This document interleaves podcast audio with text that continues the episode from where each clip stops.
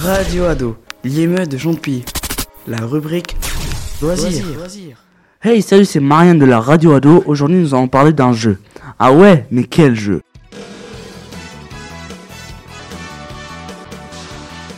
Dragon Ball Z Kakarot permet de revivre l'histoire de Dragon Ball Z dans la peau de Goku. Le jeu reproduira les moments emblématiques de l'œuvre originale. Il sera possible de voler dans un monde vaste que vous débloquerez en progressant dans l'aventure, de croiser des ennemis, d'accepter des quêtes, mais aussi de pêcher et de voler. Et il est sorti le 17 janvier 2020 pour la toute première fois en France en action RPG. La première impression ressentie en débutant ce DBZ Kakarot, elle c'est d'un profond sentiment de nostalgie, l'ambiance du manga, ou plutôt de son adaptation animée ayant été parfaitement recréée.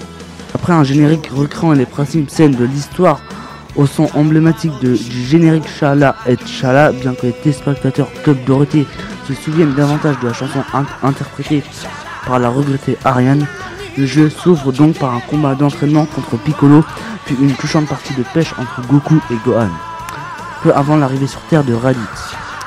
Une fois passée cette introduction efficace, le jeu se démarque alors en explorant des sous-aventures, peu ou pas développées dans le manga d'Akira Toriyama. Ainsi, les fans de DBZ pourront assister à l'inédit moment père-fils entre les deux Saiyans. Mais aussi retrouver des personnages secondaires comme Yajirobe et Plume qui proposeront tout au long du jeu des quêtes parallèles permettant de débloquer des objets supplémentaires et augmenter le niveau de son personnage. A l'inverse de Dragon Ball Fighter Z, donc les combats ne sont pas le seul intérêt de ce Kakarot, bien qu'ils occupent tout de même une place importante dans la mécanique du jeu.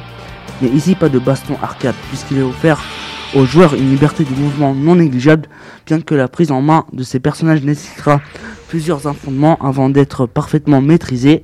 Au niveau du rendu, nous sommes donc finalement plus proches du système des deux autres jeux, Xenoverse et Fighter Z.